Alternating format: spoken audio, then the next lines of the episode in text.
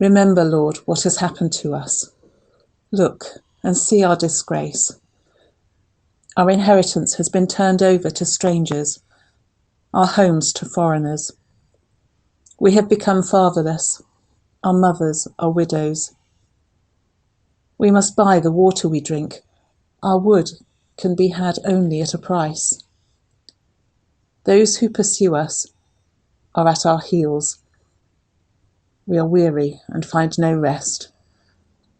We submitted to Egypt and Assyria to get enough bread. Our ancestors sinned and are no more, and we bear their punishment. Slaves rule over us, and there is no one to free us from their hands. We get our bread at the risk of our lives because of the sword in the desert. Our skin is hot as an oven, feverish from hunger. Women have been violated in Zion, and virgins in the towns of Judah.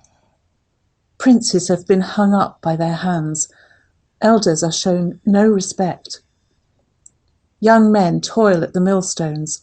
Boys stagger under loads of wood. The elders are gone from the city gate. The young men have stopped their music. Joy is gone from our hearts. Our dancing has turned to mourning. The crown has fallen from our head. Woe to us, for we have sinned. Because of this, our hearts are faint. Because of these things, our eyes grow dim for Mount Zion, which lies desolate, with jackals prowling over it. You, Lord, reign forever. Your throne endures from generation to generation. Why do you always forget us? Why do you forsake us so long? Restore us to yourself, Lord, that we may return. Renew our days as of old. Unless you have utterly rejected us and are angry with us beyond measure.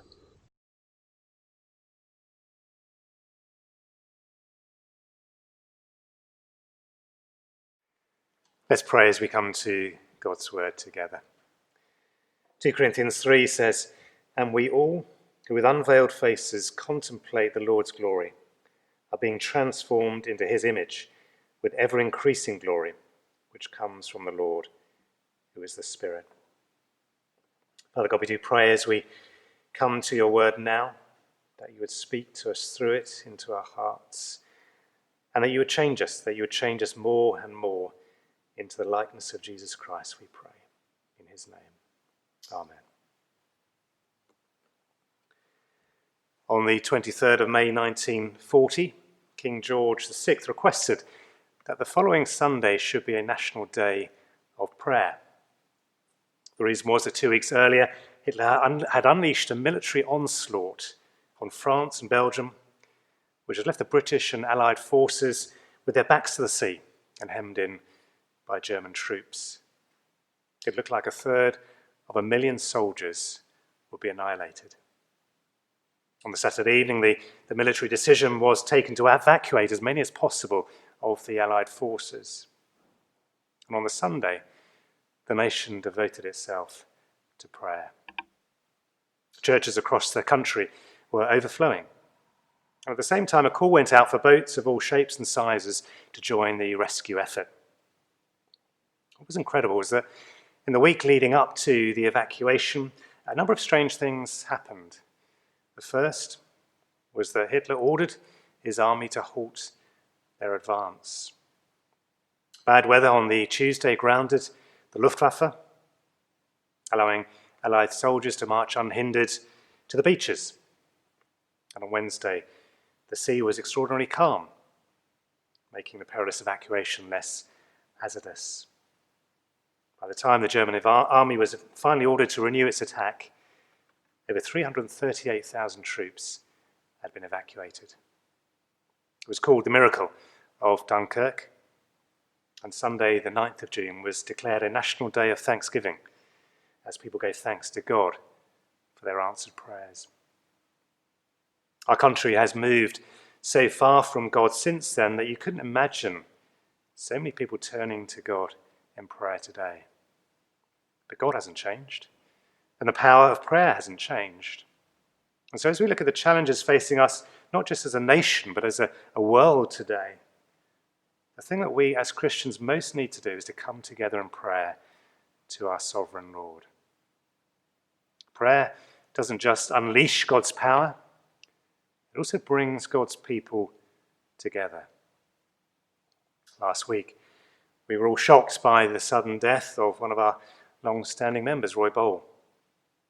And as people came online after the service to, to have a chat on Zoom, the news filtered through. And they did the best thing they could have done they prayed. And at five o'clock, when we met for our regular Zoom prayer meeting, uh, we prayed again, united in our grief, but also united in our trust in God. Lots of people have been desperate to help the, the family in, in some sort of practical way out of a sense of compassion and that is very much appreciated. The most powerful thing we can do is pray, particularly because in grief we, we have no power left of our own. We are emotionally drained and we need God's strength.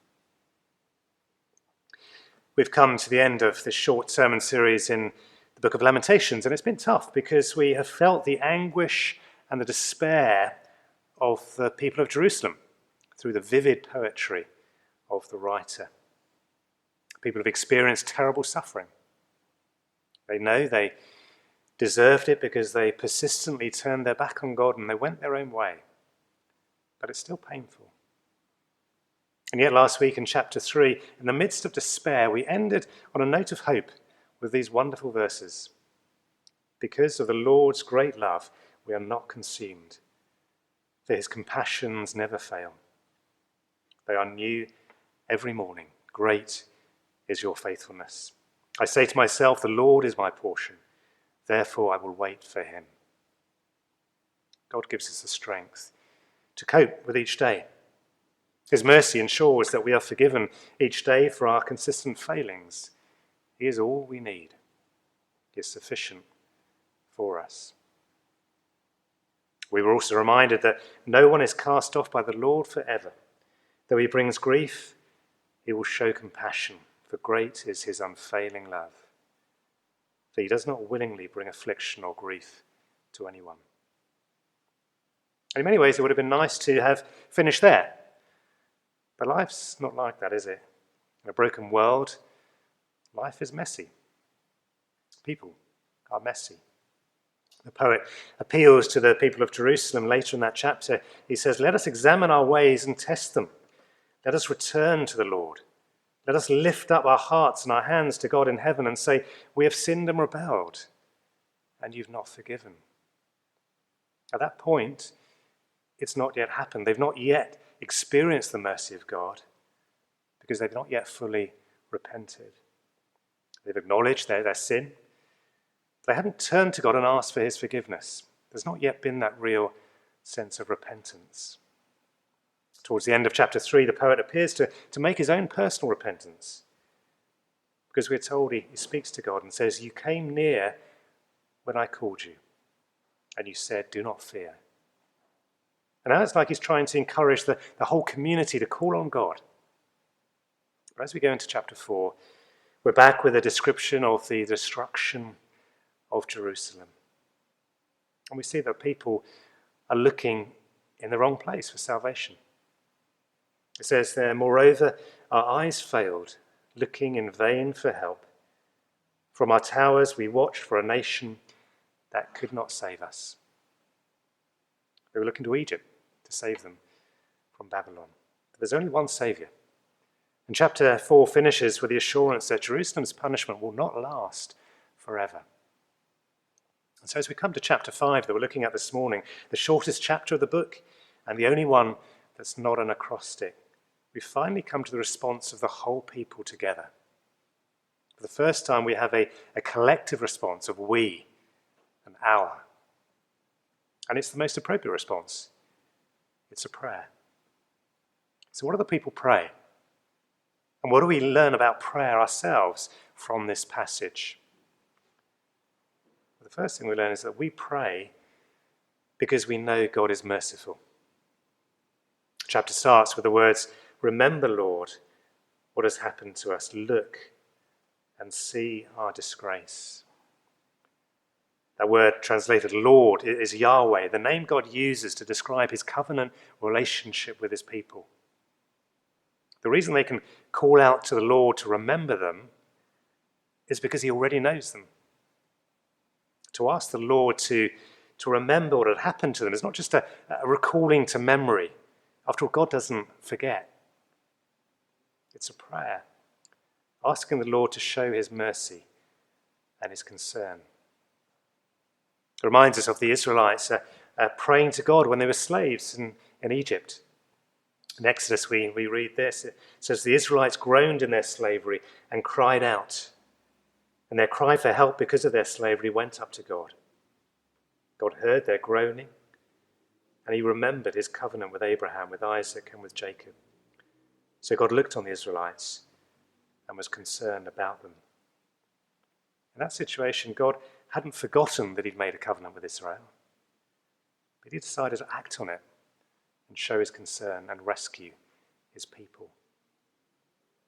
Back in Lamentations, the people are coming to God and asking him as their God to acknowledge the realities of their dire situation and have concern for them and show that concern express just how much they have lost. Their inheritance has been turned over, it says, to strangers and foreigners, verse 2. Their fathers, they had become orphans, verse 3. Their sustenance, once they had running streams of water, and now they must buy the water they drink, verse 4. Their rest, we are weary and find no rest, it says in verse 5 their freedom. Slaves rule over us, they say in verse 8. Their security. We get our bread at the risk of our lives because of a sword in the desert, verse 9. Their physical health. Our skin is hot as an oven, feverish from hunger, verse 10. Their honor. Women have been violated in Zion, verse 11, and their leaders. The elders are gone from the city gate. Verse 14. And it reaches the lowest point as we get to verses 15 to 18. Joy is gone from our hearts. Our dancing has turned to mourning. Again, this is a communal joy and a love of life that's been lost. It's like society has come to an end. The crown, they say, has fallen from our head. God has given us a privileged position amongst the nations, they're thinking, and it's gone. We've lost it. Why? Why has all this happened to us? They, they're lamenting what has happened to them, but they know the reason why it has happened. And it comes in verse 16. It's an acknowledgement that we've seen throughout the book of Lamentations. Woe to us, for we have sinned. The result of that sin is as seen in verse 17 and verse 18. Because of this, our hearts are faint because of these things, our eyes grow dim. The Mount Zion, which lies desolate with jackals prowling over it. As we've said before, Mount Zion is the location of the temple where God's people gathered to worship Him, to express their devotion to Him. For Mount Zion to be desolate means their relationship with God is desolate, it's broken and they know they themselves are powerless to do anything about it. But they do exactly what they should do. They call out to God for merciful, for mercy because they know He is a merciful God. To acknowledge our sin is a positive thing. Um, the worst thing is to sin without realizing it or not being bothered about it. If we know that God is a merciful God, then to acknowledge our sin means we don't have to hide from God in disgrace. After He knows our sins, He knows our hearts. Sin should turn us towards God as we seek His forgiveness. This prayer in chapter 5 is a corporate confession. Maybe not all the people have sinned in the, the same way. Maybe some, like Jeremiah, try to warn them. But they recognize they are all in this together. They all share some responsibility. It's like when Daniel prays a prayer of confession on behalf of the people of Israel when they have been taken into exile in Babylon. It's not clear to us that Daniel himself has committed any major sin. But have a look at what he says in his prayer in Daniel chapter 9, verse 4. Lord, the great and awesome God, who keeps his covenant of love with those who love him and keep his commandments. We have sinned and done wrong. We have been wicked and have rebelled. We have turned away from your commands and laws. We have not listened to your servants, the prophets, who spoke in your name to our kings, our princes, and our ancestors, and to all the people of our land. A lot of those sins would not even have been the sins of the current generation, but the sins of the previous generations, on whose behalf he is confessing. And so he ends in verse 17. He says, Now, our God, hear the prayers and petitions of your servant. For your sake, Lord, look with favor on your desolate sanctuary. Give ear, our God, and hear. Open your eyes and see the desolation of the city that bears your name. We do not make requests of you because we are righteous, but because of your great mercy. Lord, listen. Lord, forgive. Lord, hear and act. For your sake, my God, do not delay, because your city and your people bear your name. I wonder how much responsibility we feel for the sins of our brothers and sisters in Christ. Or when someone wanders away from the Lord, do we just think, well, that's their responsibility, that's their decision? How much responsibility do we feel for the, the sins of our world? Or do we just think that, well, that's their fault for ignoring God, for rejecting God? Do we take any responsibility for, for our failure to, to live as salt and light? Our failure to demonstrate a greater delight in the Lord Jesus than the things of this world? Our failure to proclaim the good news of the Lord Jesus Christ? How much responsibility do we feel for the suffering in this world? This evening, we're, we're praying about racial injustice and inequality. What part of, have we played in that? We might not consider ourselves racists, but how much have we done to, to stop it? As Daniel said, we do not make requests of you because we are righteous, but because of your great mercy. Lord, listen. Lord, forgive. Lord, hear and act. We pray because we know God is merciful. Secondly, we pray because we trust that God is in control. The people know they deserve their punishment. They also know that if they come to God and call on His mercy, He is powerful enough to do something about it. And the turning verse in the chapter comes in verse 19, where they call out, You, Lord, reign forever. Your throne endures from generation to generation. What a contrast from verse 18. For Mount Zion, which lies desolate with jackals prowling over it. Your temple, your people have been destroyed. It looks like the end. But no, you, Lord, reign forever. Your throne endures from generation to generation. To say you reign means you are in control. It's an acknowledgement that the disaster that has happened to them couldn't have happened without God allowing it. He is in control of the nations. He puts kings and leaders in power, he removes them from power. God can ensure that his people one day return to their country and rebuild it, which is exactly what happened 50 years later. We believe today that God is in control of the coronavirus situation. We can be hard on the government for the mistakes they've made in managing the crisis. The truth is, any other government would probably have been just as bad. Because although human beings are given authority to make decisions on behalf of their nations, They don't have all the wisdom they need to make the right decisions. They don't have all the, the power and the resources to do whatever they think is the right thing to do. Which is why we need to pray that God would intervene in his power, that he would give governments what they need. He would give medics the skill to do the right thing. He would give teachers the wisdom to accommodate children. He would enable businesses to survive. Ultimately, we pray that He would enable scientists to find a vaccine, or that He would end the virus through His supernatural power. We pray for God to intervene in situations like this, but we don't understand why sometimes He does and sometimes He doesn't. Or He doesn't do it when we think He should do it.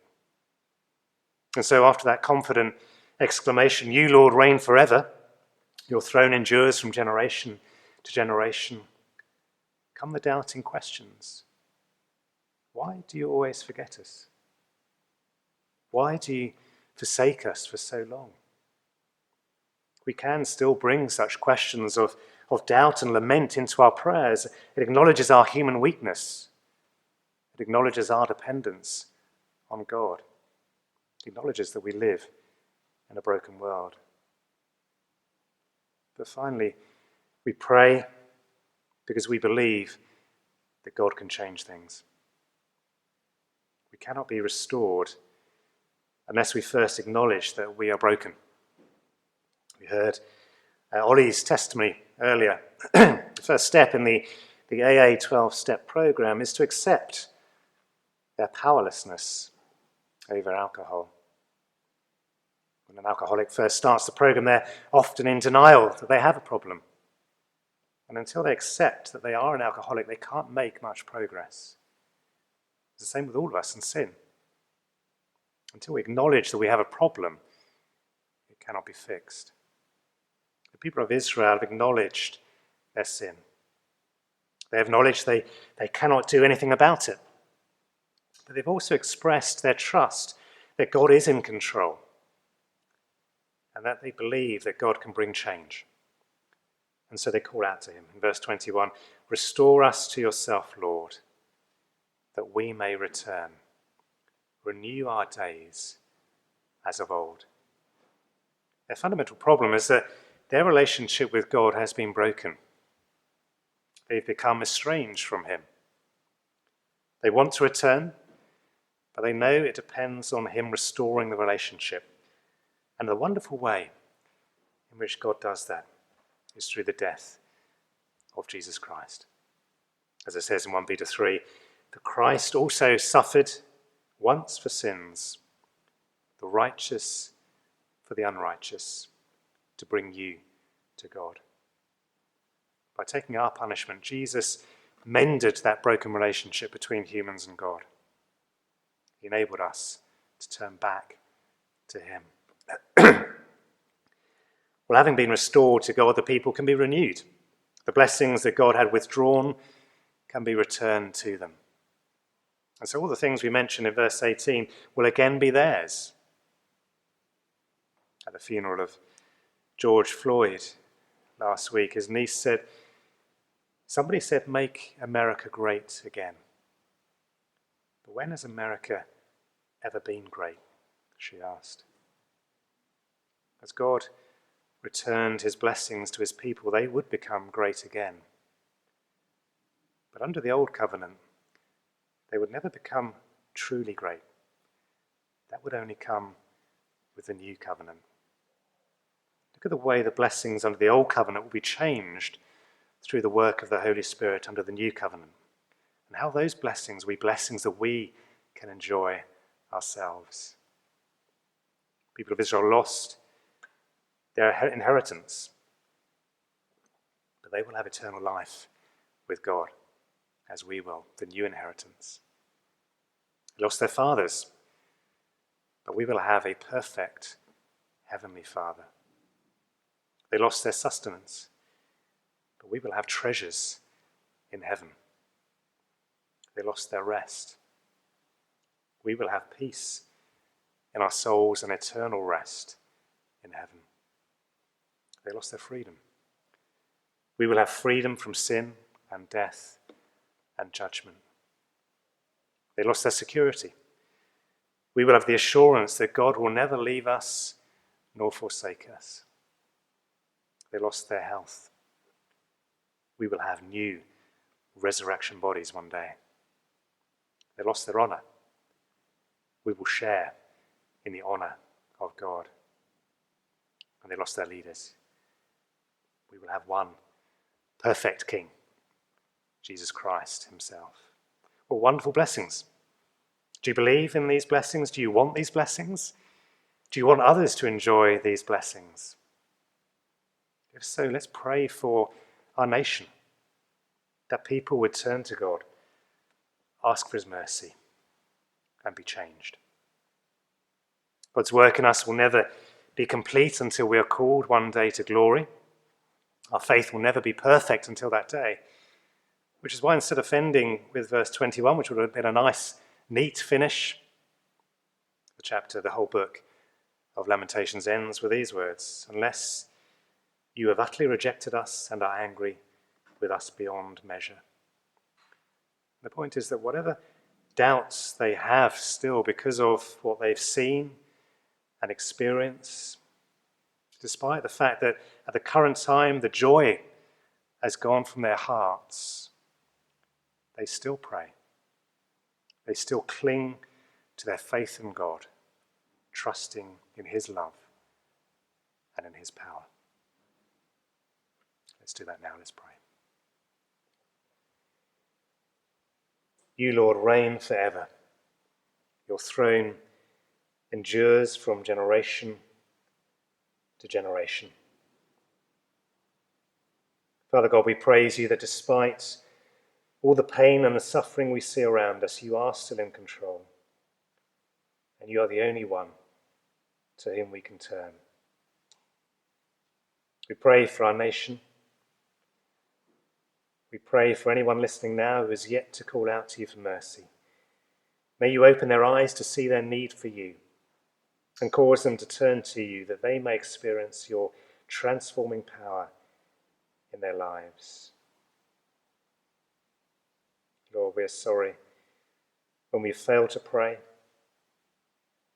We do pray for the responsibility that each one of us shares. Help us to take seriously our witness and the way we demonstrate in our lives that Jesus is our portion, and in the way we demonstrate in our trust in your mercies, which are new every morning. In Jesus' name we pray.